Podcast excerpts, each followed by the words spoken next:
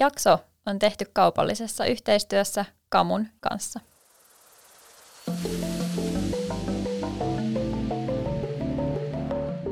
Moi moi moi ja tervetuloa taas kuuntelemaan Oisko Betaa podcastia. Täällä me keskitytään kiipeilyn kovaan, kauniiseen, kitkalliseen ja kitkattomaan maailmaan.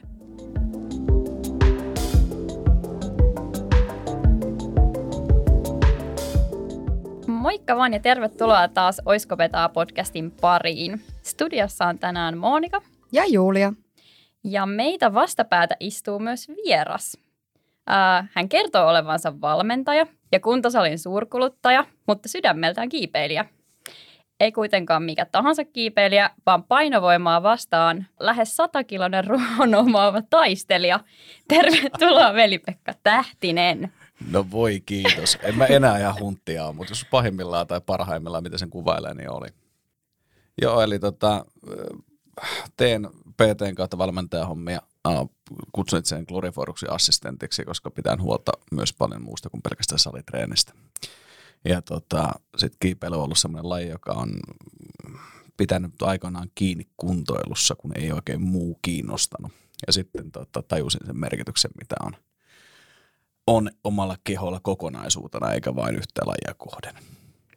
Okei. Tämä on itse asiassa niin kuin tosi mielenkiintoinen aihe mun mielestä. Me saadaan tästä varmasti tosi paljon niin kuin eri suunnista kaikkia keskustelun aiheita. Yksi, mikä niin kuin erityisesti tulee jossain vaiheessa kiinnostamaan tässä koko konseptissa, on niin kuin se, että miten sä tuut näkemään sen, että yleensähän kiipeilijöillä on vahvasti tapana tiputtaa paino minimiin. Niin tämä tulee olemaan varmasti tänään mielenkiintoinen puheaihe. Mutta tälleen aluksi mä haluaisin kysyä, että onko sulla jotain lempinimiä? Toi sun nimi on niin pitkä. Käytä Vellu tai VPtä. Ihan sama kumpi. Noniin, tänään sä oot ihan sama kumpi. Se käy kans. No hätä. Joo, sä kerroitkin jo vähän, että mitä sä teet arjessa. Miten sun duunin kautta voi tukea kiipeilyä? Tää onkin hauska asia, koska on semmoisessa firmassa joskus Performance Unit. Ja meillä on asiakaskuntaa hyvin laaja kirjo. Kaikkia yhdistää kiireisyys, mutta sieltä löytynyt muutama kiva kiipeilijä niin kuin vuosien varrelta. Ja se duunit tukea, tämä on aika hyvä kysymys, koska mua välillä harmittaa, miten tosiaan niin kuin sanotte, että tiputetaan painominimiin. Ja ei siinä ole mitään vikaa. Mä sanotaan, että olisi kivempi olla 10 rasvoissa kuin tällä hetkellä 15 rasvoissa. Eikä se painon minimiin tiputtaminen, mutta ehkä se, että mikä se koostumus siellä taustalla ihmiskehossa on, niin kiinnostaa mua enemmän. Ja että miten ihminen käyttää sitä omaa kehoaan. Koska Monikalla on omakohtaista kokemusta siitä, kun se keho ei skulaa, että sitä kautta mekin ollaan tavattu. Ja mä melkein kysyin sulta, että koit sä, että sun liikeraat oli kondiksessa, kun me lähdettiin tekemään duunia. Oliko ilkeä kysymys? Aika julma kysymys. Joo, tosiaan olen ollut itse VP:n valmennettavana ja silloin, kun mä kävelin ekan kerran sinne sisään, mulla oli kepit. Joo, se oli semmoinen, että että tästä lähdetään. Joo, olin tosiaan kokenut kiipeilyonnettomuuden, josta tullaan puhumaan itse asiassa tulevassa jaksossa myös. Ihan anteeksi, mä tein liian aikaisin sen sinne. Ei, se on hyvä. Tämä on hyvä pohjustus, että meidän seuraava jakso tulee liittymään jollain tavalla aiheeseen. Mutta joo, kyllä mä koen, että niinku, no silloin, mitä VPkin näki, että ei se kävely oikein luonnistunut ja ahdistus oli suuri, kun ei päässyt kiipeämäänkään. Ja oli vähän semmoinen, että no mitä ihmeessä mä niinku, että kiva tämän jälkeen sitten niinku päätyä takaisin sille seinälle sille, että on semmoinen luuranko.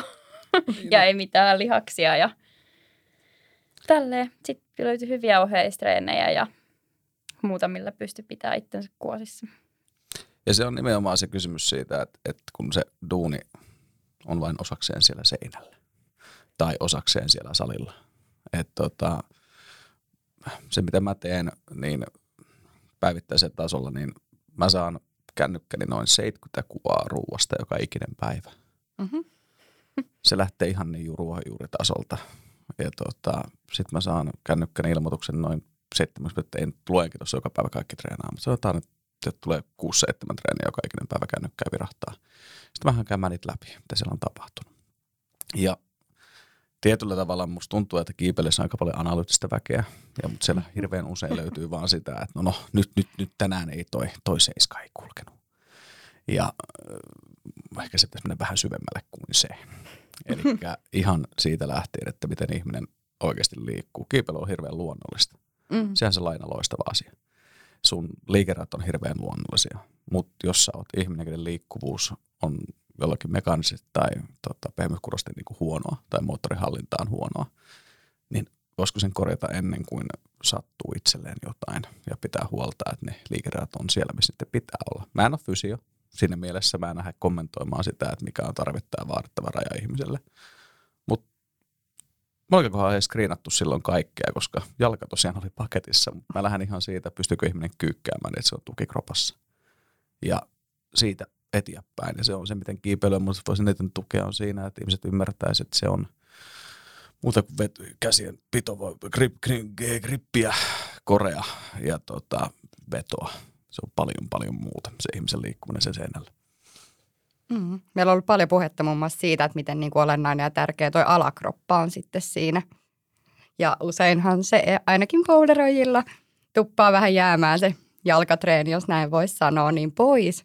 Niin mitä mieltä saat sit siitä alakropan tukilihasten kasvattamisesta ja huolenpidosta? No äärimmäisen tärkeä asia, koska sanotaan näin, että jos on korea sun hinge-pinni tai niin kuin sarana sun kehossa, minkä pitää pystyä yhdistämään yläkroppaa ja alakroppaa yhteensä, niin silloin varmaan pointti, että se alakroppa on siellä sen niin kuin saranan toisella puolella. Ja tämähän klassisena silloin 100-kiloisena kiipeilijänä, niin minä runttasin käsillä ja runtaan edelleen. Tästä ollaan naurettu paljon. Eli ylipäätään se, että sulla pysyy jämäkkyys sieltä jalolta saakka kirjasta kantapäähän, niin on se sitten liike, mikä tehdään salilla, lähdetään kyykkäämään tai lähdetään pystypunnertamaan, lähdetään vetämään leukoja ihan sama, jos se kroppa ei ole siellä mukana ihan kiireistä kantapäähän ja niinkään se alakroppa, vaan nimenomaan pakara ja takareisi. Mm. Jos se takaketju ei ole mukana, niin miten sä voit työntää itse ylöspäin seinällä? Sepä. Ja mä muistan paljon, kun itse silloin kun aloitin kiipeen, niin kävin sitä ennen vuosia salilla just tosi paljon, niin se oli jotenkin luontaista, että heti alkuun niin lähtee sinne hänkille. Siellä, että mulla on voimaa niin kuin vedellä itteeni ylöspäin. Ja olihan se tosi nousujohteista hyvin pitkään, kunnes sitten tajus, että siinä tulee seinä jossain vaiheessa vastaan, jos et sä opettele mitään muuta kiipeilyä se kuin släbi? Se. Niin, släbi oli esimerkiksi, tuli näitä Elvis-jalkoja hyvin paljon siellä alkuun, sellaista kunnon tärinää. Ja sitten on silleen, että onko tämä niinku pelkoa vai mistä tämä niinku johtuu. Mutta sitten se levää ehkä ollut sitten, kun sitten se tavallaan jäi se sali, kun aloitti kiipeä, niin sitten tavallaan jäi kokonaan ne jalkatreenit ja kaikki pois. Niin sitten tuli just näitä Elvis-kohtauksia släbillä ja muuta. Niin miksi se ei kokonaan pois? Nyt pakko kysyä. Mä en oikein tiedä, kai se, kun se kiipeily sitten alkoi olla niin intensiivistä, että se oli heti sitä niin kuin 4-5 kertaa viikossa. Niin sitten tuntui vaan jotenkin, että ei ole aikaa ehkä välttämättä siihen. Mutta kyllä sen sitten tietysti palautteli sinne ohjelmaa sitten myöhemmin, kun tajus, että ihan pelkällä kiipeilyllä ei välttämättä sit varsinkaan se oma taso nouse sinne ihan huippuunsa, että tarvii se vähän sitä muutakin oheistoimintaa. Mä huomasin myös, että yksi mikä on alkanut kulkea paljon enemmän, kun on niinku pakotetusti joutunut tekemään jalkatreenejä, niin noi dynot. Joo. Ja sitten, no mä oon taas ollut se, joka on aina nauttinut niistä släbeistä ja suorista seinistä, kun on tuntunut, että yläkropassa ei sitten taas ole niin paljon ollut sitä jerkkuu, niin en tiedä, nuo dynat on ollut tosi vaikeita ja nyt on tuntunut, että on saanut ehkä enemmän sitä dynaamisuutta siihen kiipeilyyn. Siinä on yksi kans ponnistus, räjähtävä voima. Siis ihan lähtökohtaisesti siinä, että mä olen sen 3 niin kuin liikkeen rakastaja salilla, eli penkkipunnerus, maastaveto ja kyykky. Koska mikään muu ei niin kokonaisvaltaisesti vedä sun kehoa sinne mukaan. Mä nyt tarkoitan, etteikö esim. Painonnostossa, kuten tempausta, riveä, työntöä, niin etteikö siellä saisi, mutta mä tykkään junttipuntista, keep it simple, stupid, ja sitten sen hyödyjen näkemisestä muualla.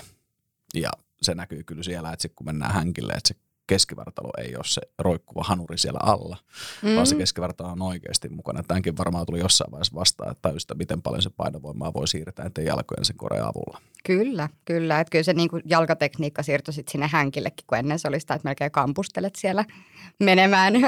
Hauskaahan sekin on, tykkään siitä älyttömästi treeninä, mutta ei se voi olla niin, että se yläkroppa on semmoinen massiivinen, missä on hirveästi voimaa ja sitten ne jalat vaan roikkuu siellä jossakin mukana, että kyllä se ehkä johonkin sanotaan yläkutosiin asti riittää, mutta kyllä se sitten sen jälkeen vaan astuu aika olennaiseksi se jalkavoima siellä myös. Ja niin kuin Monikakin sanoi, niin toi dynotian ääni. Ennen olin itsekin niissä aika huono, siis varsinaisesti dynoissa, ei dynaamisessa liikkumisessa, vaan dynoissa, niin kyllä se huomaa, että sitten kun alkoi taas sitä alakroppaakin työstää, niin kyllä sitä ponnistusvoimaa ihmeesti enemmän. Mitä sä oot sitten mieltä tälleen, että jos sä puhut tuosta maastavedosta ja muista, että kun monesti näkee, että salilla ihmiset tekee kauhean paljon laitteilla, mikä ilmeistä voi päätellä, että tämä laitteet herätti jotain tunnetta siellä, niin haluatko vähän avaa, että mikä tämä niinku laitteet versus paino? Joo, tässä nyt on monta puolta. Eli jos lähdetään siitä, että laitteet on helppoja, ei siinä mitään vikaa. Haaste niissä laitteissa on tehdä oikealla alueella oikeita töitä. Eli hirveän usein kun näkee vatsa, tämä cruncheakin laiteavustetusti, niin se on semmoista selällä vippaamista, vedetään hirveällä momentumilla, eikä eksytä se liikkeeseen oikein. Muutenkin vatsaviasliikkeet kokonaisuutena on ihan samanlaisia, että sieltä sen tarkoituksen hakeminen ja järkevän kun tekemisen hakeminen on haastavaa. Sitten taas toinen ääripää, sitten täydet puhtaat vapaat painot. Et jos siellä ei ole katsottu, että ihminen ensinnäkin A, sillä on verenpaine kohdillaan. B, sen syke palautuu, niin et siinä on järkeä millään tavalla tehdä sitä treeniä. Ja C, se liikkuvuus on semmoinen, että se pääsee niihin asentoihin. Esimerkiksi nilkan liikkuvuus kiipeilee tulee kanssa aika usein vastaan, koska akille ylirasittuu ja vastaavaa. Niin sieltä taas voidaan tehdä erilaista hallaa sillä, että ei ole pidetty huolta sitä sit pohjasta. Mutta kaikki lähtee sieltä, että se pohja olisi kondiksessa. Ja siinä on se haaste. Ja laitteet on... On laitteita, mitkä on erittäin hyvästä. On takareisen koukistusta, on jalkaprässiä, niillä on omat paikkaansa, mutta kaikki tommonen tavallaan tukilihaksen tekeminen laitteella niin on vähän mun mielestä hazardia, jos ei tunne mitä tekee. Joo, mä itse asiassa vähän luin tuossa vähän aika sitten, kun rupesin miettimään just näitä eri liikkeitä niin kuin alakropalle, niin luin sitä, että jalkaprässi, kun se on aina se tietty kulma, ja se on vielä semmoinen kulma, mitä sä et normaalisti, sä et välttämättä nosta esimerkiksi semmoisista kulmista, että onko se sitten, tuoksi tarpeeksi sitä ärsykettä tavallaan, niin, eli ei. Ei se tuo tarpeeksi ärsykettä, eli sitten se tarvitsee, että prässi on hirveän hyvä tapa esimerkiksi kuntouttaa. Puhutaan Monika jalasta ja näin edespäin, puhutaan sitä myöhemmin, mutta edelleen se idea siinä, että kun sä katsot voimatasapainoja, se on ihan hyvä laite siihen. Mutta kun sä et halkea sitä kokonaista liikettä, niin vapaa paino selkä jäi kuin menoksi. Ja niin, että se kore pysyy alla ja tietenkin totta kai tehdään turvallisesti, mutta se, että katsotaan, että se liikerata on tarpeeksi syvä siellä, missä kohtaa se hajoaa ja lähdetään korjaa sitä. Me ollaan kaikki eri kokoisia, me ollaan eri muotoisia. Meikäläisen on semipitkä reisi ja kiipeilijäksi sairaan lyhyt syliväli. Ja ne haasteita, näitä vahvistetaan heikkoa osa-alueita. Kaikki ei voi korjata, mutta kaikki voi tehdä paremmin. Se on ihan totta. Hyvä pointti. Mites kuinka kauan tai monta kertaa viikossa itse kiipeät, että onko se niinku miten aktiivisesti sulla? Niinku? Nykyään enää se on kerta viikkoa keskimäärin, koska toi duunilla sen on se hyvä puoli ja huono puoli, että se sali on siinä. Niin. Eli se on se helppo tapa saada se treeni sisään. Ja kyllä se vaan menee niin, kun mä lähden seinälle, niin se on kaksi tuntia, helposti 3. Ja sit sä oot siellä ja siihen ei ihan niin paljon löydy aikaa kuin aikaisemmin. Tämä on se yksi syy, minkä takia aikoinaan se epätasapainosta jäi 2 lajin välistä. Niin. Ja mä ymmärrän suokin siinä, että kun alkoi intensiivistä kiipeily, niin se pituus siinä treenissä kanssa pitenee ja kyky tehdä pitenee ja sit vaan haluu tehdä. Se on kivaa. Se on paljon kivempaa kuin puntti. Fakta. No onhan se tietenkin silleen, että kun se on jotenkin vähän ehkä tällaista monimuotoisempaa tai tietyllä tavalla se... vaihtelee se, mitä sä teet siinä koko ajan. Että et sä kiipeät yhden reitin, sitten me taas tekee jotain vähän erilaista.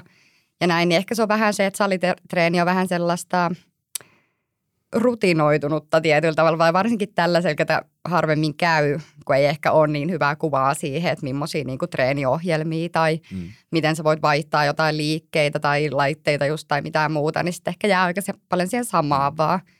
Mutta onhan se kyllä ihan ehdoton, että kyllä siellä täytyy käydä se niin kuin korea vähän vahvistaa ja sitten just alakroppaa ja vastalihaksia ja näin, että kun kuitenkin kiipeilys käy sit usein se, että sit jos sä et tee mitään muuta, niin sulla tulee se semmoinen quasimodo-asento, että sä oot ihan semmoisessa läjässä ja sinne jalat on just semmoiset riisitikut, kun niissä ei ole mitään sisältöä kauheasti, mutta tämä nyt oli aika tämmöinen stereotypia. Se on loistava. Ei, kun faktahan on se, että sit, jos se menee äärimmeen, niin se on just sitä, että mä puhun sen tavallaan tasapainoisuuden kannalta.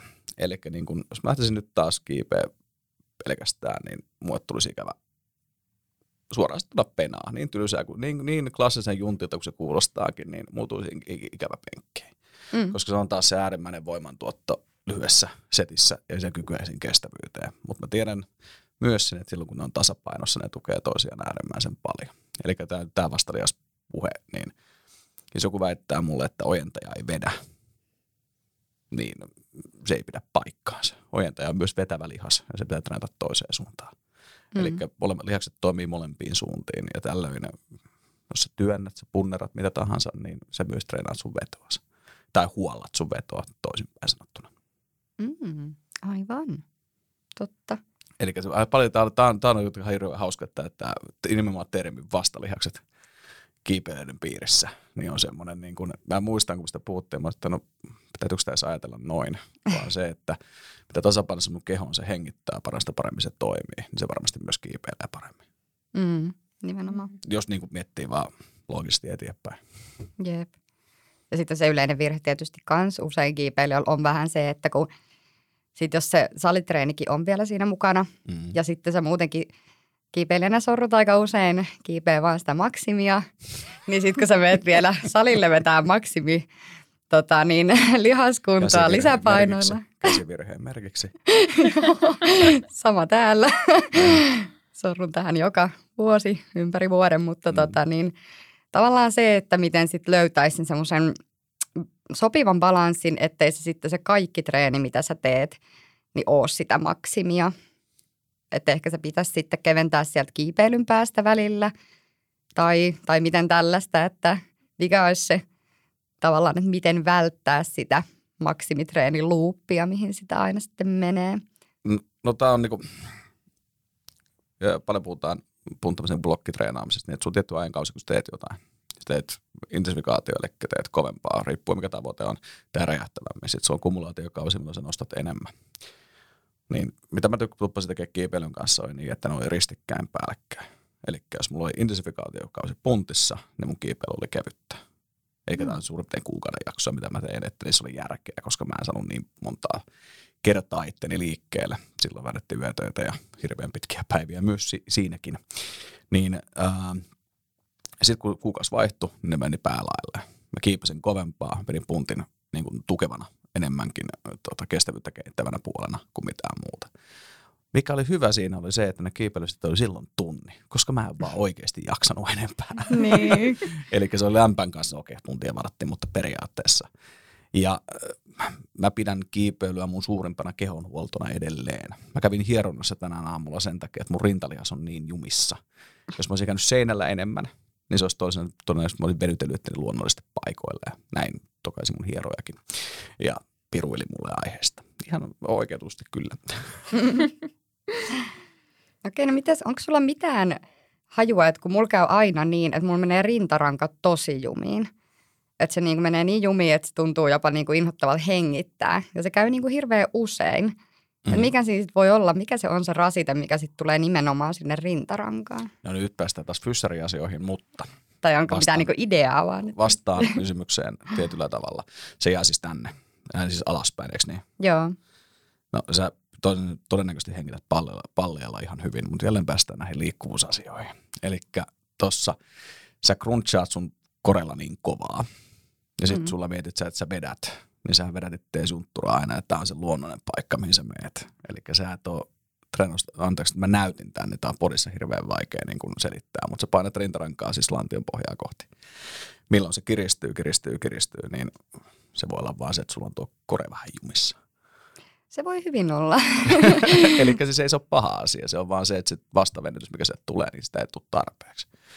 Eli sanoisin, että sun kohdalla nimenomaan tämä heittomerkit vastalihastreeni voisi tehdä vielä ihan hyvää. Mä luulen kans.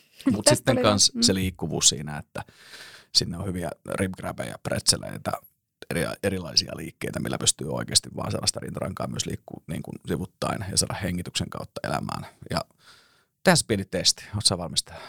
Tehdään vaan. Nouse ihan suoraksi seiso, istu siihen penkille, yksi käsi vatsalle, yksi käsi rinnalle. Noin, lähde hengittelemään normaalisti.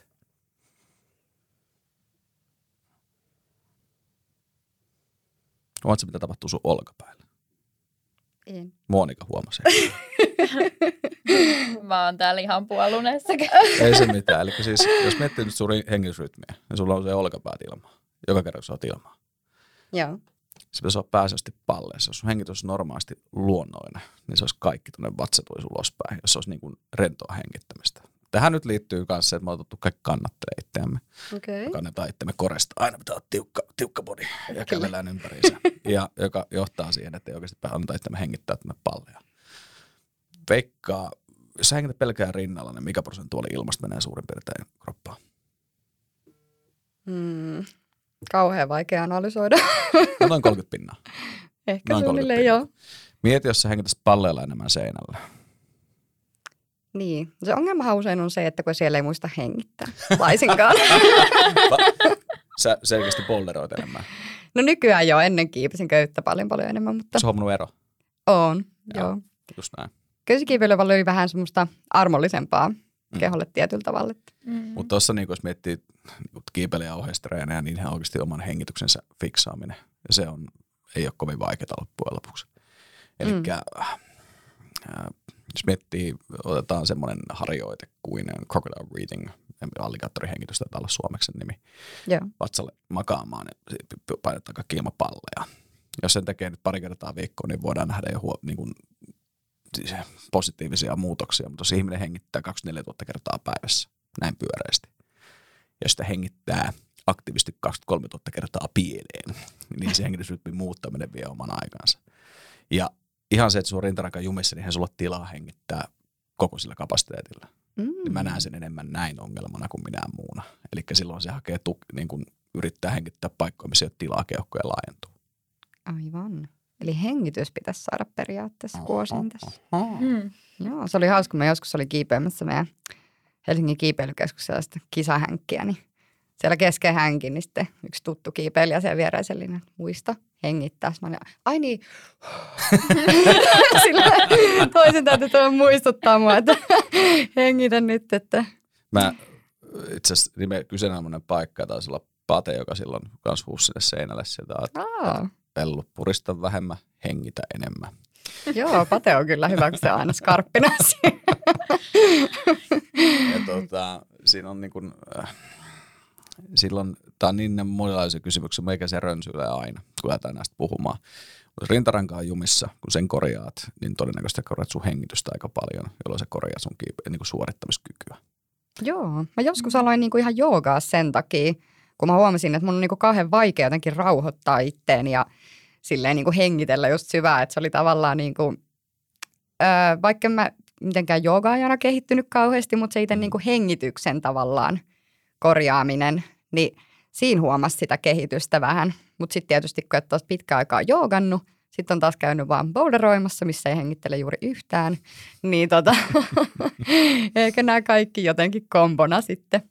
Joo, ja siis tämä on nimenomaan, moni kysyy, että onko mä joogavastainen. Mä oon mun, kun semmoisen sanon, onko mä pilatesvastainen. Mä oon mitään vastaan, mitään urheilumuotoa. Vaan se, että jälleen kerran tossakin, jos se hengitys on sun päätavoite siinä, niin on helpompia tapoja, joilla saa nopeampia tuloksia. Niin. jos se on sitten taas rauhoittuminen hetkeen ja niin kuin tämmöinen jopa hengellinen puoli, niin siihen joogaan harvinaan se hyvä. Meitsi on ihminen, joka lähtee meditaation jossain maasta. Ja mun on vaikea suhtautua sanaan meditaatio, koska ADHD ja jäätävä kiire päällä aina, niin mä näen sen, että mä teen jonkun suoritteen, niin se on mulle helpompi jäsenellä päässäni. No kun toi on mulle ihan sama, että mäkin on niin ADHD, just kun on paljon kiirettä aina kaikkea tällaista, niin löytää tavallaan sellaisen, kun sitten se meditoiminenkin joku kaikki aina, että joo, siinä vaan aamulla kun heräät, niin rupeat meditoimaan. Mä oon sillä, ei, kahvia naamaa ja kofeiinin niska menoksi. Et, ei tää ole mikään rauhoittumisen hetki. Mutta sitten se motivaation löytäminen pitää olla toinen, tai sen nimen motivaattorin pitää olla toinen. Eli jos sä haluat kyetä hengittää siellä seinällä, niin se pitää kyetä vahvistaa se vatsa niin hyväksi, että se pystyy tekemään se. Ja se hengitysrytmi niin hyväksi, että se pystyy tekemään se. Nimimerkillä Monika vetää leukaa, Monika hengitä ja vedä. Anteeksi, mä kiusaan sua. Ei, se on ihan totta. Varmaan se on enemmän leukojakin, kun hengittäisi vähän useammin. Mutta se on nimenomaan boulderissa, kun se on, niin kun, ne on trikihaastavia. Jos sä oot sun koren pysyä kasassa tässä asennossa, sä oot liikkumaan paikat, sä teet sen. Mutta niin in the long run, mikä sä sut suorittaa paremmin. Mm. Ja sori, että tämä ei ole kiipeyspesifiä, vaan mun mielestä niin yleisesti. Niin. Jep. Mitä nyt kun on puhuttu näistä köysiä ja boulderin, kumpaa sä teet enemmän? Mä haluan sitä köyttää enemmän. Harmittaa vaan, että semmoista niin kuin, mikä tämä relationship, niin ollut vähän haasteet siinä, kun oma aikataulu on niin semmoinen, että mä menen nyt. Ja nyt mulla on tää hetki aikaa. Nyt mulla on tässä 1,5 tuntia, meitä se lähtee nyt. Että sitten pitäisi pystyä ehkä niin kuin yrittäjänä suunnittelemaan elämänsä vähän pidemmälle. Olen siinä, mennä sen kirjoilla, olen siinä järjettömän huono. Siinä, niin kuin siinä suunnittelupuolessa, että kun suunnittelen muiden ihmisten aikatauluja aika pitkälle ja sitten oman puolen, niin meinaa väliin vähän jäädä. Niin bolleri on tullut siinä hyvä, että asuu aikaisemmin Koivusaaressa, niin elämä oli aika helppoa. Siinä ei ollut hirveän monta metriä matkaa. Siinä tuli esimerkiksi kivet vieressä. Ja alkukevästä, kun Larussa asuttiin, niin aika monta kertaa kävin katsomassa, onko nämä jo kuivia. Ja jonakin päivänä ne oli, jonakin päivänä ei. Mutta boulderi ehkä tällä hetkellä vaan ajankäytön syystä, ei muuta. Se on kyllä todella helppo, kun ei just tarvitse kenenkään muun kanssa. Sillä itsekin, just kun on paljon iltavuoroja ja kaikkea, niin se on niin helppo käydä aamupäivällä vaan. Todellakin. Kun et sopii niin kuin näitä köysisessioita. Mutta tietysti voihan sitä käydä tekemään niin kuin itse varmistavilla semmoista niin kuin ylläpitävää kestävyyttä tai... Mä turhaudun siinä ihan järjettömän paljon. Siinä vaiheessa, kun on joku, tiedätkö, semmoinen reitti, mikä pitäisi olla semisimppeli, mutta se alkaa olla vähän väsynyt. Sitten se tiput jostain kohtaa. Sitten sellaiset väsymykset, että mä kiipeän tonne uudestaan. Mä en halua. Ja se on varmaan aika sama, mikä boulderissa aikoinaan oli. Että se mun pitää saada se ongelma selvitettyä päästä siitä kohtaa ennen kuin mä suostun päästään ohi. Ja sitten saattaa mennä tunti pidempään kuin mistä piti. Aivan. Ja lisäksi tietysti nuo köysisetit on aika pitkiä yleensä, kun se on vähän hitaampaa touhua, niin sinne ihan. Ja siinä on vielä se, niin kun, se kahtiajako niin mua hämmentää myös suuresti, koska köyseinä äärimmäisen hyvä paikka kehittää kuntoa, pitää huolta yleisestä kunnosta ja sitten sieltä tulee kuitenkin niitä krukseja ihan tarpeeksi. Et niin kun, se kahtiajako on mielenkiintoinen. Siis sen takia varmaan ainoastaan ajan takia mulla on mitään kahtiajakoa, muuten mä en ehkä ymmärrä sitä. Kyllä. No, miten millaista sitten on kiivetä, kun on 100-kiloinen kiveilijä heittomerkeissä? Siis, tässä oli tämmöinen yleinen vitsi, että sumuvuorten korilla. Eli mä käytin jopa vatsaani jeesimään. Et sitten kun käytiin mantteloimaan, niin mä heitin vatsan siihen päälle, koska mulla oli vähän ylimääräistä vatsaa silloin. Puolivitsillä. Alta kiinni, painosta työntää kropan päälle, vatsa siihen ja reach. Seuraavaa, ja sitten mentiin eteenpäin. Elikkä siis kyllä mun täytyy myöntää, että eihän se ollut millään tavalla optimaalista. Enkä mä ikinä väitä, että se olisi. Mutta sitten nyt taas, kun on semmoinen 85 suurin piirtein, nyt on semmoinen olo, että jos mä olisin tästä 5 kiloa kevyempi, niin mä olisin varmaan optimissa. Mä en ole kovin pitkä jätkä kuitenkaan. Ja se on mulle optimi, koska mulla ei järjetöntä reachia ole, niin se kompressiovoiman määrä tarvii olla aika kova. Ainakin mä koen niin. Joku saattaa, can rip me apart, jos tarvitsee. Ja mä otan mieleni vastaan, mutta se on ollut niinku se, milloin mä tunnen onni parhaaksi. Silloin, kun oli vähän iso kaveri, kyllä sitä vähän katsottiin, että siinä vaiheessa, kun mun varmistajaparini oli mua valehtelematta 50 kiloa kevyempi. Ja että miten te... miten ei ollut hiekkasäkkejä, ei mitään. Että mä luotan tuohon mimmiin äärimmäisen paljon. Ja kyllä mä sitä varoitan siinä vaiheessa ennen kuin mä sieltä tipun. Yeah. Ja sitten vasta tuli nämä, mitkä nämä on nämä hidastavat laitteet. Mikä kiitos. Yeah. Niin tuli vasta sen jälkeen. Ja sitten mua taas, mä olen tietyllä tavalla puristi. Mua ärsyttää kaikki tuollaiset. Kyllä mä hyväksyin sen, että minun kohdallani käytettiin itsevarmistavaa, eikä pelkästään, mikä tämä on? Sanoni. Oomi ja se toinen. Grigri. Kiitos. Mun pääni ei taas toimi tänään. Niin, kiipeilijäparini käytti Grigriä. Se on sen takia, että se vähän junnaa nopeammin kiinni. Mä en tullut aina puolta seinää alas sieltä. Joo, kävi itse asiassa joku aika sitten, kun varmistin siis 100-kiloista kiipeilijää, niin se oli sitten siellä vielä vetämässä siellä melko lopussa. Meillä oli siis Oomi ja oli Grigri. Okei. Niin Mutta se veti semmoisen tosi rohkeen, dynaamisen vedon, ei saanut kiinni tietenkään. Ei varoittanut mitään. Niin sehän lensi sieltä sellaisella voimalla, että mä lähdin sinne seinään, vaikka oli se oomi, niin mä lensin sinne oomiin. Se oli ekas jatkos kiinni toisin. Mä olin ekas jatkos kiinni. Siihen törmäsin vielä onkin kahvaan matkan varrella ja sain ihanan reiän tuohon hauikseen ja kaikkea. Mutta kiipeilijä tuli ihan turvallisesti alas sieltä joka tapauksessa. Varmistaja sai turpaansa. Varmistaja sai turpaan, suoraan sanottuna. Et siinä oomissakin taitaa olla se, että se ei ihan niin kuin tietyn rajan yli enää niin optimaalisesti toimi. Että totta kai se nyt pysähtyy sinne. Mm. No tietysti minäkin pysähdyn sinne jatkoon, kun en sieltä läpi voi mennä. Mutta ymmärrän tavallaan sen Krikrin idean siinä, että sit onhan se turvallisempi sille kiipeilijällekin. Että kun vaikka siitä ATC:stä kuinka pidät kiinni ja näin ja on oomit ja kaikki, niin onhan se Krikri kuitenkin semmoinen. On. Mm. Eikä täällä ole mikään kritiikki sitä kohtaa missään nimessä, vaan tämä on outo. Se tuntuu, että se ei aina jumittaa sinne alle, eikä jää oikeasti. Joo, no mä en itse edes tykkäisi muuten käyttää krikriä, mutta tolleen niin kuin lisäturvallisuutena. Juuri näin. Mä olisin siis kysynyt, että miten toi paino vaikuttaa sun mielestä kiipeilytyyliin? Paljon. Siis teknisesti loppujen lopuksi, niin nehän on ihan niin kuin ne... Oikeasti oinan nilkkaisia käytän niitä, mutta en mä tehnyt sitä, koska oli helpompi runtata yläkropalla. Sitten se tuli vasta paljon myöhemmin, kun vähän keveni. Eli tässä puhuisin keventämisen suuntaan. Mutta hauskaa oli se, että mun kreidi koskaan noussut niin paljon. Sitten kun oltiin päästy siinä tietyllä tavalla, varmaan osa oli itseluottamusta siinä, että mitä tekee ja että ei tosta saa vielä kiinni, tosta nyt vaan pidä kiinni. Mentaliteettiä. Mä sain tänään krimppiä, munkin pääsen taas krimppaamaan. Mut miten se muotoilisi? Sillä voimaa pysty kompensoimaan tosi paljon, mutta olisiko mun tarvinnut tehdä niin paljon duunia sen eteen, että kiipeily kulkee? Ei varmaan, se olisi vähän kevyempi. Mut it's the sacrifices we make. Mä tykkäsin toistelaista, mitä tein myös. Ja todella paljon. Mutta se on ehkä semmoinen raskaampi hänkkistyle, että siinä mennään niin paljon kuin mä pystyin tekemään tavallaan, että hei, tässä on kruksi, mutta hei, mulla on voimaa, mä menen tästä ohi. Mm. Kun ei ollut sitä liikkuvuutta niin kuin alarajoissa niin paljon kuin olisi voinut olla, niin mä olisin paljon energiasäästelijämmin voinut sen asian hoitaa. Ja tässä taas sitten, jos ei olisi ollut niin paljon voimaa, niin mä olisin varmaan kehittynyt kiipeilemään tasaisemmin ja fiksummin. Elikkä siis... Tyyli oli hyvin voimainen, räjähtävä ja jopa räikeä. Ja nykyään sitten taas ehkä se on se, kun ei käy niin paljon enää, mutta tykkää sen viikoittaisena rutiinina kuitenkin edelleen ottaa. Niin on joutunut tasapainottamaan paljon sitä, että mitäs mä nyt tämän fiksasin viime kerralla. Ai niin, tämä ja tämä asento ranteille. Okei, että mennään jo sille puolelle, eikä vaan siihen, että no vedä kovempaa. Mm.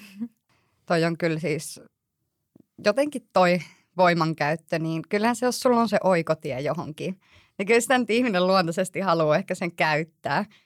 Mutta sitten jos miettii justiinsa, että mä oon yrittänyt nykyään itse kiipeä silleen, että pitäisi aina sen 3 raajaa seinässä, että se yksi vaan kävisi siellä irtonaisena, niin se on ehkä jotenkin auttanut myös siihen, että ei ehkä ihan niin vedä vaan niillä käsillä, vaan hyödyntää myös sitä, että tavallaan etit niitä jalkamuoveja sieltä, niin saat sen kevennettyä jotenkin. Etkä jäkitä.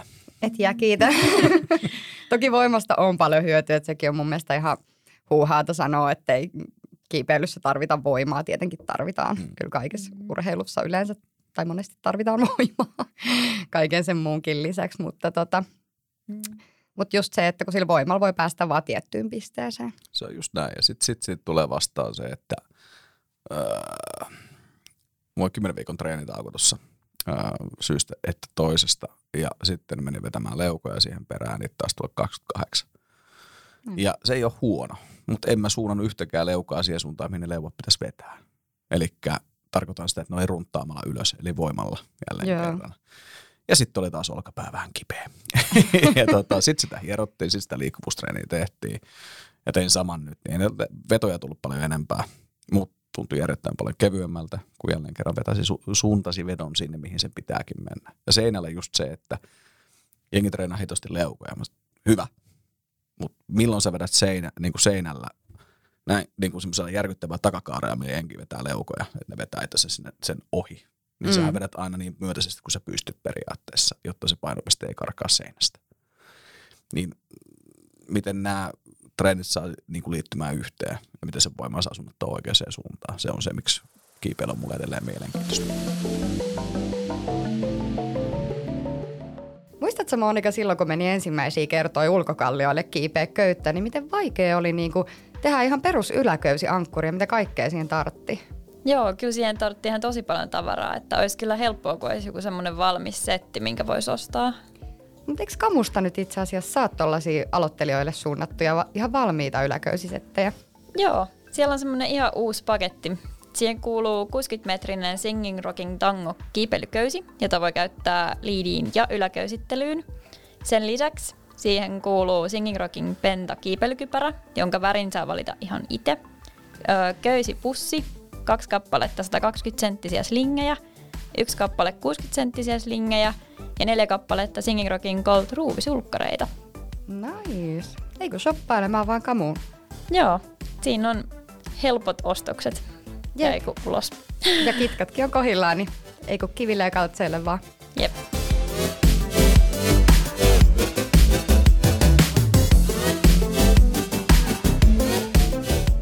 Mitä aloittaisit sä, että jos sä rupeisit vasta treenaamaan leukoja silleen kiipeilijänä, niin aloittaisit sä ensin niin kuin lapaleuoilla vai millä, että saisit sen aktivaation oikein, eikä kun itsekin siis harrastin paljon joskus aikanaan sitä, että vedin niitä leukoja ihan puhtaasti vaan repimällä, kunnes sitten tajus nämä kaikki lapojen aktivoimiset ja muutenkin liikeradat, olkapäät, kaikki tällaiset, niin.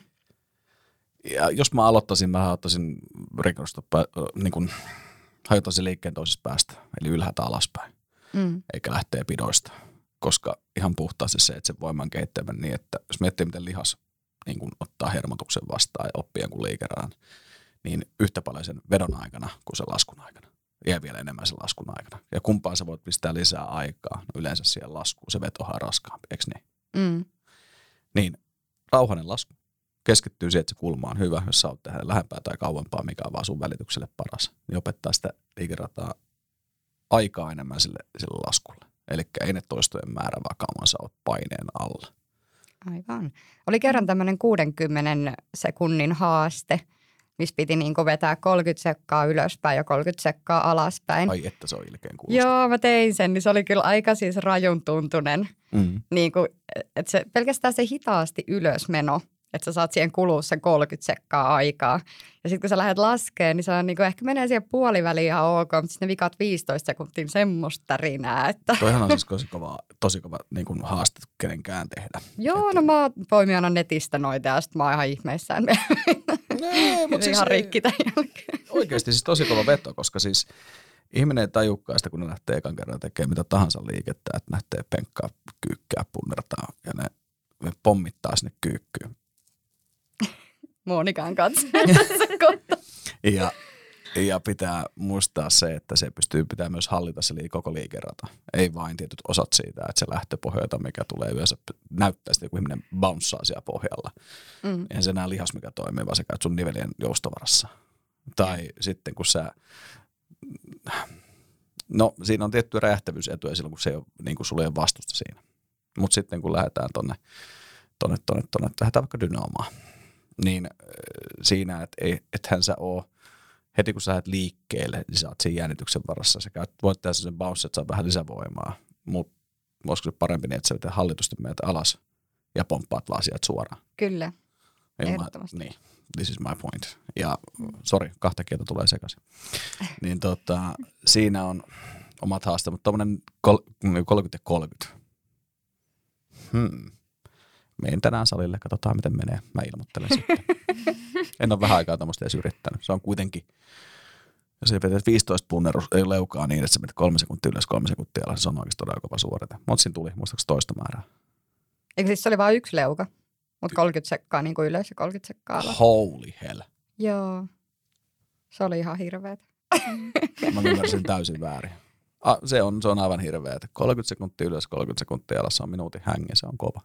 Joo, kyllä se siltä vähän tuntuikin. Mua vaan kiinnostaa nähdä, missä asennossa sun kroppaa, kun sä teet. Mulla on video, voin näyttää. Loistoa, hyvä, hyvä, hyvä, hyvä. Mutta mites niin vielä näistä leuoista, kun tämä nyt on tämmöinen kiipeilyiden suosima oheistreeni, niin myötä vai vasta? Myötä. Jep. Mites leveä vai kapea?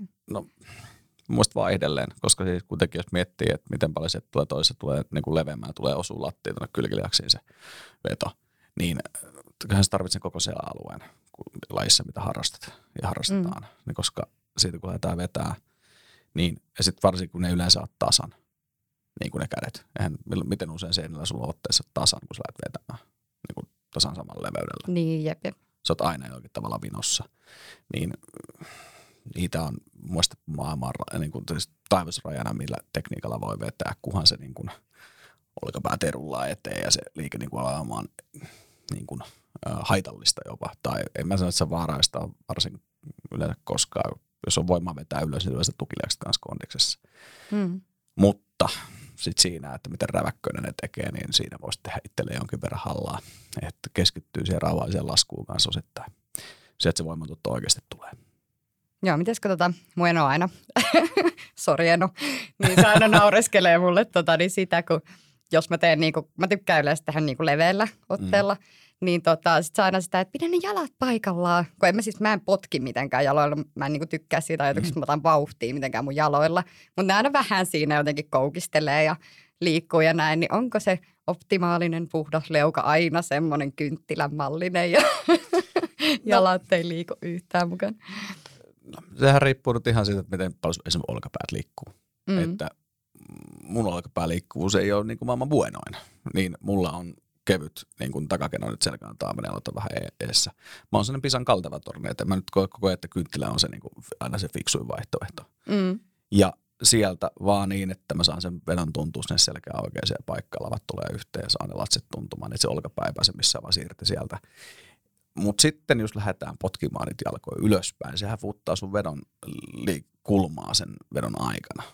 Etenkin naiset usein tekee sitä, että ne potkii hirveästi niin kuin vauhtia niillä jaloilla, että yrittää vaan silleen hytkytellen saada sen leuan käymään siellä tangon kohdalla, niin onko se tavallaan sitten vähän semmoinen ehkä väärä tapa harjoitella sitä leuanvetoa tai ylipäätään tehdä sitä leuanvetoa? No tästä taas näkisin niin päin, että ennen kuin sieltä menee muutama, ennen kuin siellä menee fiksu määrä niitä, niin mä tekisin ne negatiiviset pelkästään, niitä laskuja sitten vaakasoutuja vaikka. Sen takia, että se vahvistaa enemmän sitä oikein liikerataa, jolloin se voimaa tulee nopeammin. Mä en tykkää hytkyttelystä. Joo, mä vähän sama. Mä sanoin jengillä aina, että yleensä se johtuu vaan siitä, että joku tanko ei tarpeeksi korkealla tai sun kore pettää, niin että sä pystyy enää hallitsemaan sun alakroppaa, mikä heiluu perässä, jos te tarvii alkaa potkimaan ylöspäin. Jep. Tai sitten käyttää kuminauhaa. Niin. There we go. Ja nimenomaan sitten se kuminauhan käyttää sitä kulmaa avuksi siinäkin, että vatsa pysyy kireänä. Kun sen jalat lähtee nousemaan kuminauhan kanssa, mitä hyötyä sitten kuminauvasta enää on. Se vastuus on, niin kuin kevenee niin paljon, että se loppuu, se raskautuu vaan sen takia. Jep. No, jos hetkeksi vielä palataan sinne kiipeilyn pariin. Ihanaa. Anna tulla. Kun sä sanoit tuossa aikaisemmin, kun mä kysäsin siitä kiipeilytyylistä, niin sä jotain mainitsit siitä, että se grade ei sitten niinku noussut enää tavallaan, tai jotenkin se jäi vähän junnaamaan, niin miten sä koet, onko se sitten niinku se gradein nousu, mihin se jäi tavallaan junnaamaan sitten silloin? Se jäi, mähän en koskaan oikeastaan kasille päässyt, ja mua ottaa se päähän todella paljon. Ja mihin se jäi junnaamaan oli siihen, että full-krimppaaminen esim. Meikäläiselle siinä vaiheessa alkaa olla nivelellä aika kovaa. Eli sen takia 100 kiloin kiipeilijä ei ole ehkä terveen mahdollinen vaihtoehto lajille. Mutta sitten tässäkin nyt päästään mun lempiasiaan, eli ruokavalioon. Ja tähän nopeasti koskien, niin se, että mitenpä me käytetään inflamaattoreita, turvottavia ruoka-aineita, esimerkiksi minkä tahansa hiilarin käytännössä ottaen, joka on ihan sairaan hyvää energiaa, mulla ei mitään vastaa hiilareita. Onko tämä missään karkkia? Niin, ihan oikeasti pointti, niin mulla ei mitään sitä vastaa. Mutta sitten, että millä tavalla se kerryttää vettä kroppaa. Ja nämä on niitä asioita, mitkä sitten, let's not go too deeply, niin kuin omaan niin kuin veden niin kuin retention, että miten se pysyy lihaksessa ja miten paljon sun nivelissä ja miten sulla on tarpeeksi oikeita rasvoja. Niin näillä on järkyttävä merkitys siihen, miten terveenä se pysyy. Että silloin mä en syönyt hyvin. Mä väänsin yöduuniin. Safka oli sitä, mitä sait kello 3 aikaa. Ja mä veikkaan, että suurin osa siitä haasteesta, mikä mulle tuli, niin kuin, mitä mä liitin silloin paljon painoon nivelien kohdalla, niin mä veikkaan, että se oli enemmän tekemistä sen takia, että mun ruokavalio ja muut elämäntavat ei ehkä olleet sitä täydellistä, vaikka joku olisi voinut niin olettaakin. Mm-hmm. Joo. Miten kun sä sanoit, että sä sitten runttasit kans niinku reittejä just sillä voimalla ja ei päästy sinne niinku greidiä tekniikkaa, vähän uupuja ja mitä kaikkea siellä nyt sitten olikaan, niin miten sä koet, että kun sanoit, että et päässyt kasiin ja se vähän harmittaa, niin koetko sä, että sä oot kuitenkin sitten niinku että sulla olisi niinku tavoitteellista kiipeilyä ollut silloin? Kyllä se oli, mutta sanotaan, että ihminen, joka mä saatan käydä siis isoteksella kello 4 aamuista, koska lopetin työvuoron siellä lähellä, päräyttelin itseni seinälle ja mä olin yleensä siellä 7 saakka, sen takia, että mua harmitti joku ei menne. Mä oon se kaveri, joka, mä myönnän, mä oon vähän se, että ei tarvitse auttaa. Joo. Ja silloin se oli, mä olisin tarvinnut ihan oikeasti apua siinä omassa. Ja sitten ne muutamat hajaset 7C, sun muut vastaavat, kun meni, ne ei ollut joka päivästä missään nimessä. Et sitten 7A, 7B oli niin kuin projektoimalla ihan kivaa tekemistä. Ja ne meni, mutta tavoitteenhakunen, kyllä mä vahvasti mittaan sitä, mikä paljon nousee tällä hetkellä rautaa. Niin juntilta kuin se kuulostaa, mutta siinä on, se ei pidä olla itseisarvo, mutta jollakin tavalla itselle pitää näyttää jonkinlainen kehitys. Sitten taas, miten paljon nauttii itse tekemisestä, niin todella paljon. Että kyllä se on loppujen lopuksi se, minkä takia niitä asioita tekee. Ja kiipeilyssä varsinkin. Se, että siinä vaiheessa, kun joku muuvi tuntui hyvältä, se saattaa olla yksi sen päivän aikana, että toi meni niin kuin ton piti mennä. Niin kyllä mä oon ottaa sitä iloa irti. Että sitten semmoinen järkyttävä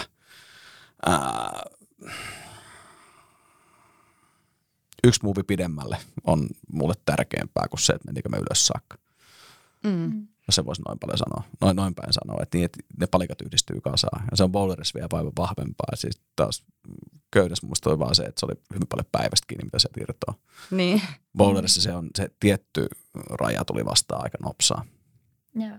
Mites toi krimppailu, miten sun sormet kesti silloin, kun sä painoit sen 100 kiloa? Ei kestänytkään. Et ei mulla onneksi pitää pulleja vaivoja tullut mun vähän kalkkiutumaan noissa nivelissä nykyään, mutta niin kun ei semmoista, mikä on oikeasti kipeäkivuleita, mutta ei toivotaan suoremmaksi mene. Ei se nimettömäni pysyy suorana, vaikka mä tarvitsin kuinka paljon painetta siihen. Se on kalkkipintoja tuo päällä. Se oli nimenomaan sitä ruokavaliopuolta.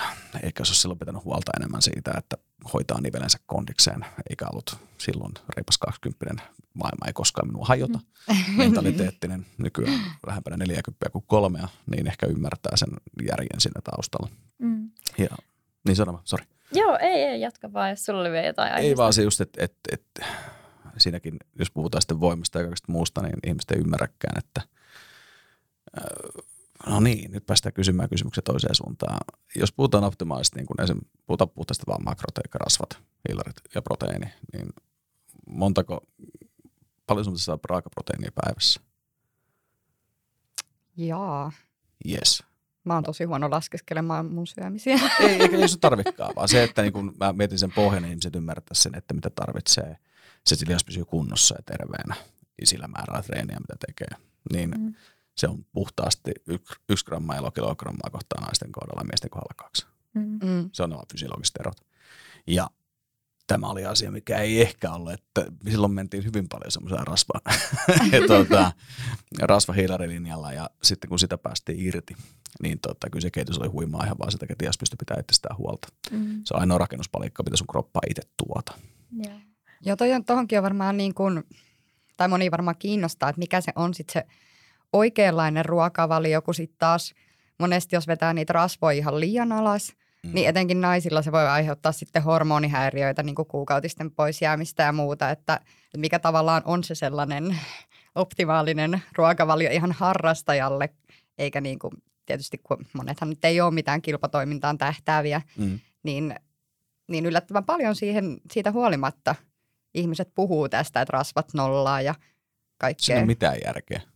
Niin, mä oon miettinyt ihan samoin.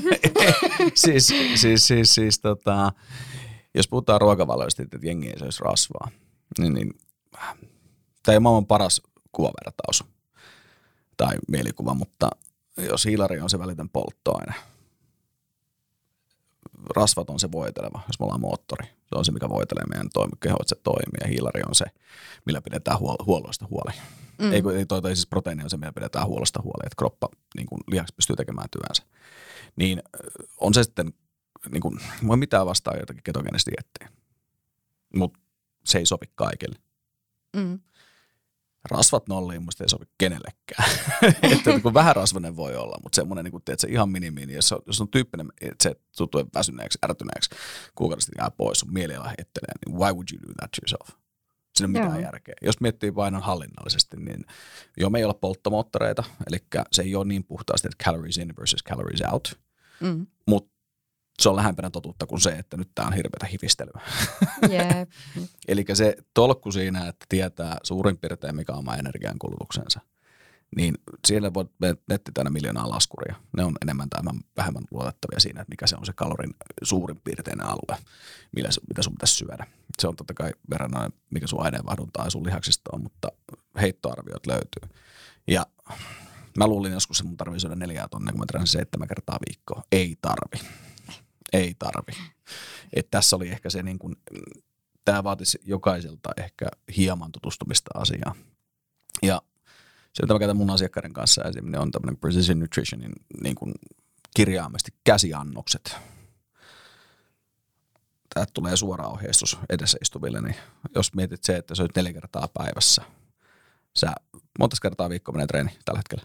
Kiipeily, setti, teillä. 4-5 edelleen taitaa.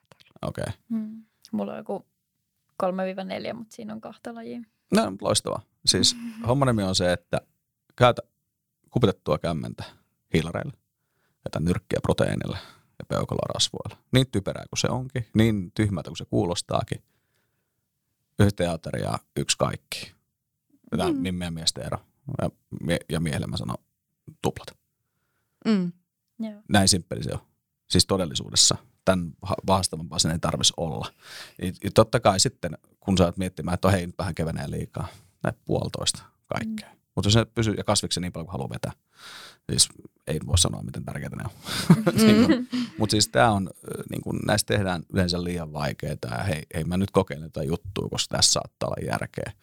Koska järkeä vaan kunnasta omaa kehoa. Mm. Ja joku tapa, millä pitää, että se niistä niin kuin tilivelvollisena, että mä oon valmentaja, mulla on valmentaja. Mm.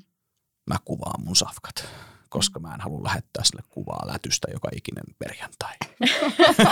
Siis, mä oon just tässä oottanut, että milloin mä pääsen sanomaan, että kuinka paljon mua välillä ahistaa mun annokset, kun mä oon lähettänyt VPlle niitä kuvia niistä. Ja sitten kun ne ei yleensä ole niin paha, se on se 2 ääripäät jengiä, jotka luulee, että ne syö täydellisesti, ja sitten mä näen, että oho, että tähän pitäisi varmaan vähän keskittyä. Ja sitten on se porukka, joka syö oikeasti Monika aika hyvin.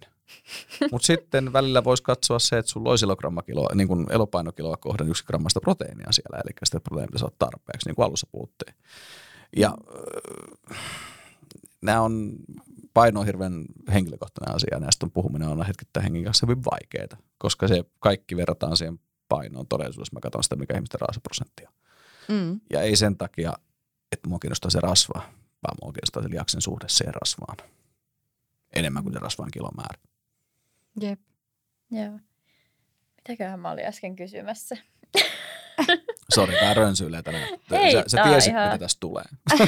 Tää on ihan täydellistä. Jos sä, sä annoit itse asiassa jo tosi hyvän vinkin tohon,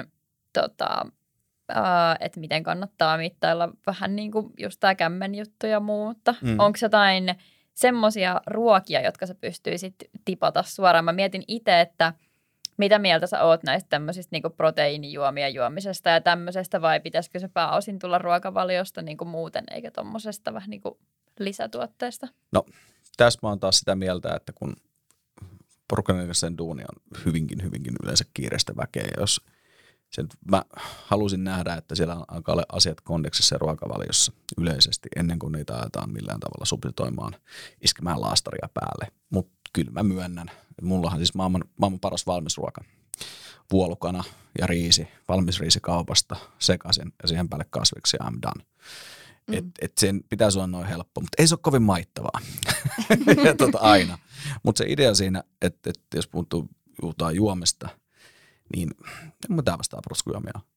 Ei se, miksi mulla olisi? Siinä täytetään tavoite, mutta se on myös sit juotua tuotetta, miten se imeytyy, on se toinen asia. Näissä me ollaan hyvin henkilökohtaisia. Et se, miten imeytyy sulla, on eri kuin mulla, ja se on ok. Mutta kyllä mä täytän mun päiväni treenin perään vetämään sen niin kuin 2 grammaa yksi annos. Mulla se kuitenkin 8-5-osena niin nopeasti, syöllä matikasta 70 grammaa, yhdessä kanarintafileessä on noin 25 grammaa. Siitä saa syödä muutaman kanafileen, jos sitä ei substituoi jollain muulla. Ja tääkin on asia. Mä voin sanoa suoraan, että mulle tuossa taannoin sanottiin, että mä suhtaudun niuhosti veganismiin. Mitään vastaan vegaaneja. Antakaa mennä. Mitä mulla on vastaan on se, että ihmiset ei tiedosta, miten paljon nyt pitää syödä tiettyjä ravintoaineita. Mm. Ja haastetta on vegaaneja saada tarpeeksi laadukasta protskua. Ja se on haaste oikeasti. Ja mulla on mitään, niin kun, mulla on enemmän huoli kuin mitään muuta. Yep, I know. Olin aikanaan vuosia. Joo, you know what I mean. Sitten ymmärrän, mistä mä puhun. Että se taas, että saada se arvo täyteen päivässä. Se on kova määrä, mitä pitää syödä ylipäänsä niin kuin ihan määränä. Että se tulee täyteen. Sepä. Tuohan se tiedät niin, että se vaatii sitten tietyllä tavalla vähän enemmän aikaakin, että sä suunnittelet sitten nämä kaikki ruoat ja nää, niin sitten kyllä jossain vaiheessa lisäsin ton kanan tuohon noin, kun mä ajattelin, että ei mulla vaan aikaa ja energiaa rupeaa panostaa niin kuin pelkkään syömiseen niin just paljon, että se on aina sitten jostain muusta pois. Kyllä. Mitäs mieltä sä oot sitten, että kuinka paljon ihmisten tulisi seuraa noita sisäilirasvoja? Ai. Nyt päästään hienoon aiheeseen. Siis tää nyt kun tulee taas lynkkää mut seinälle, mut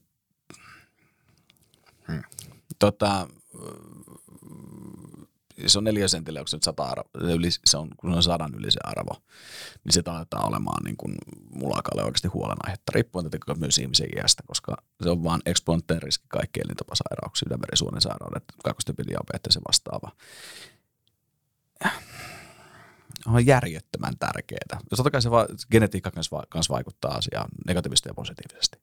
Eli jos on hyvät geenit, se varmaan koskaan niitä saa, mutta jos joku ihminen ei saa pientä ressinpokasta siinä, että ne arvot laitee huntiin yli reippaasti, niin jonkun pitäisi kertoa niille, miten veemäistä on diabeteksen kanssa eläminen.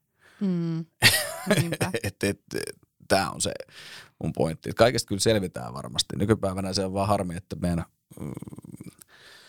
Ei ole harmi, vaan siis luoja lykky, että lääketieteen on tullut siihen, mihin se on tullut.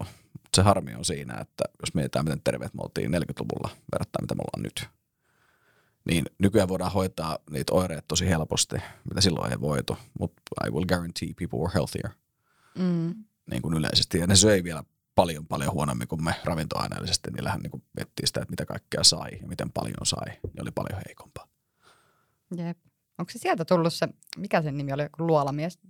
Mikä se dieetti oli? No siis se on keräilijäkulttuuri vielä paljon pidemmältä. Mutta siis ei just se, että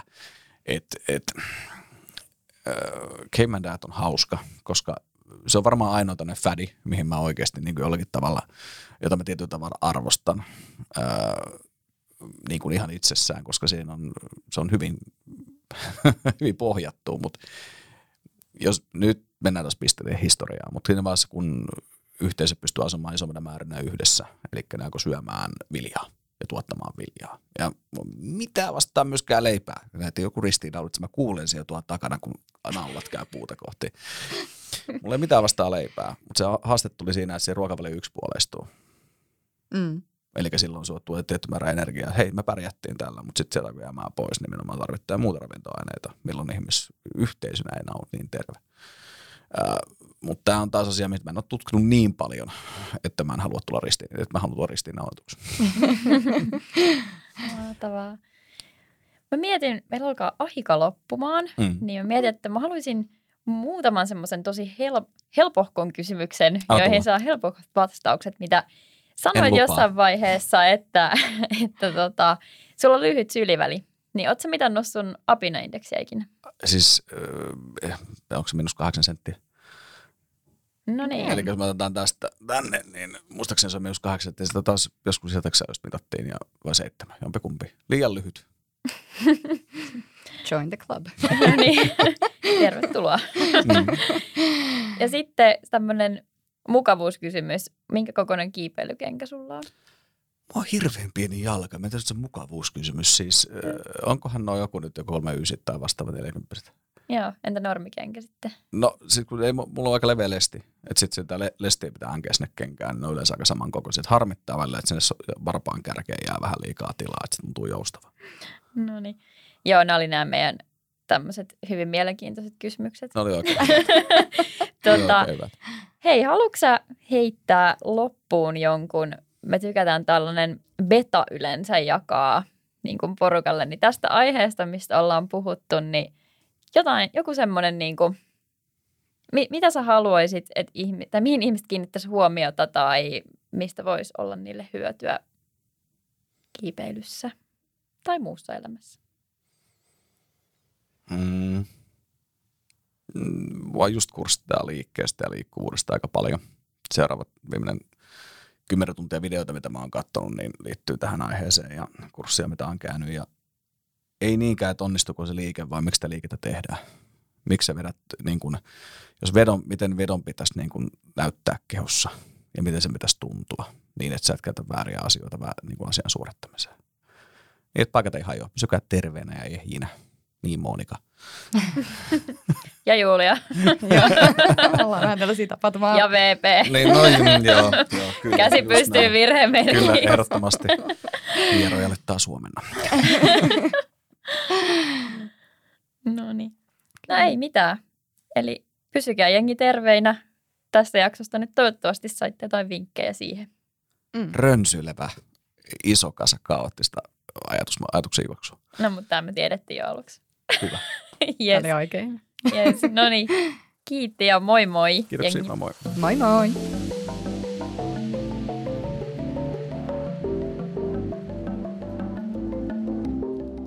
Jes, ja meidäthän löytää tosiaan Instagramista nimellä Oisko Betaa.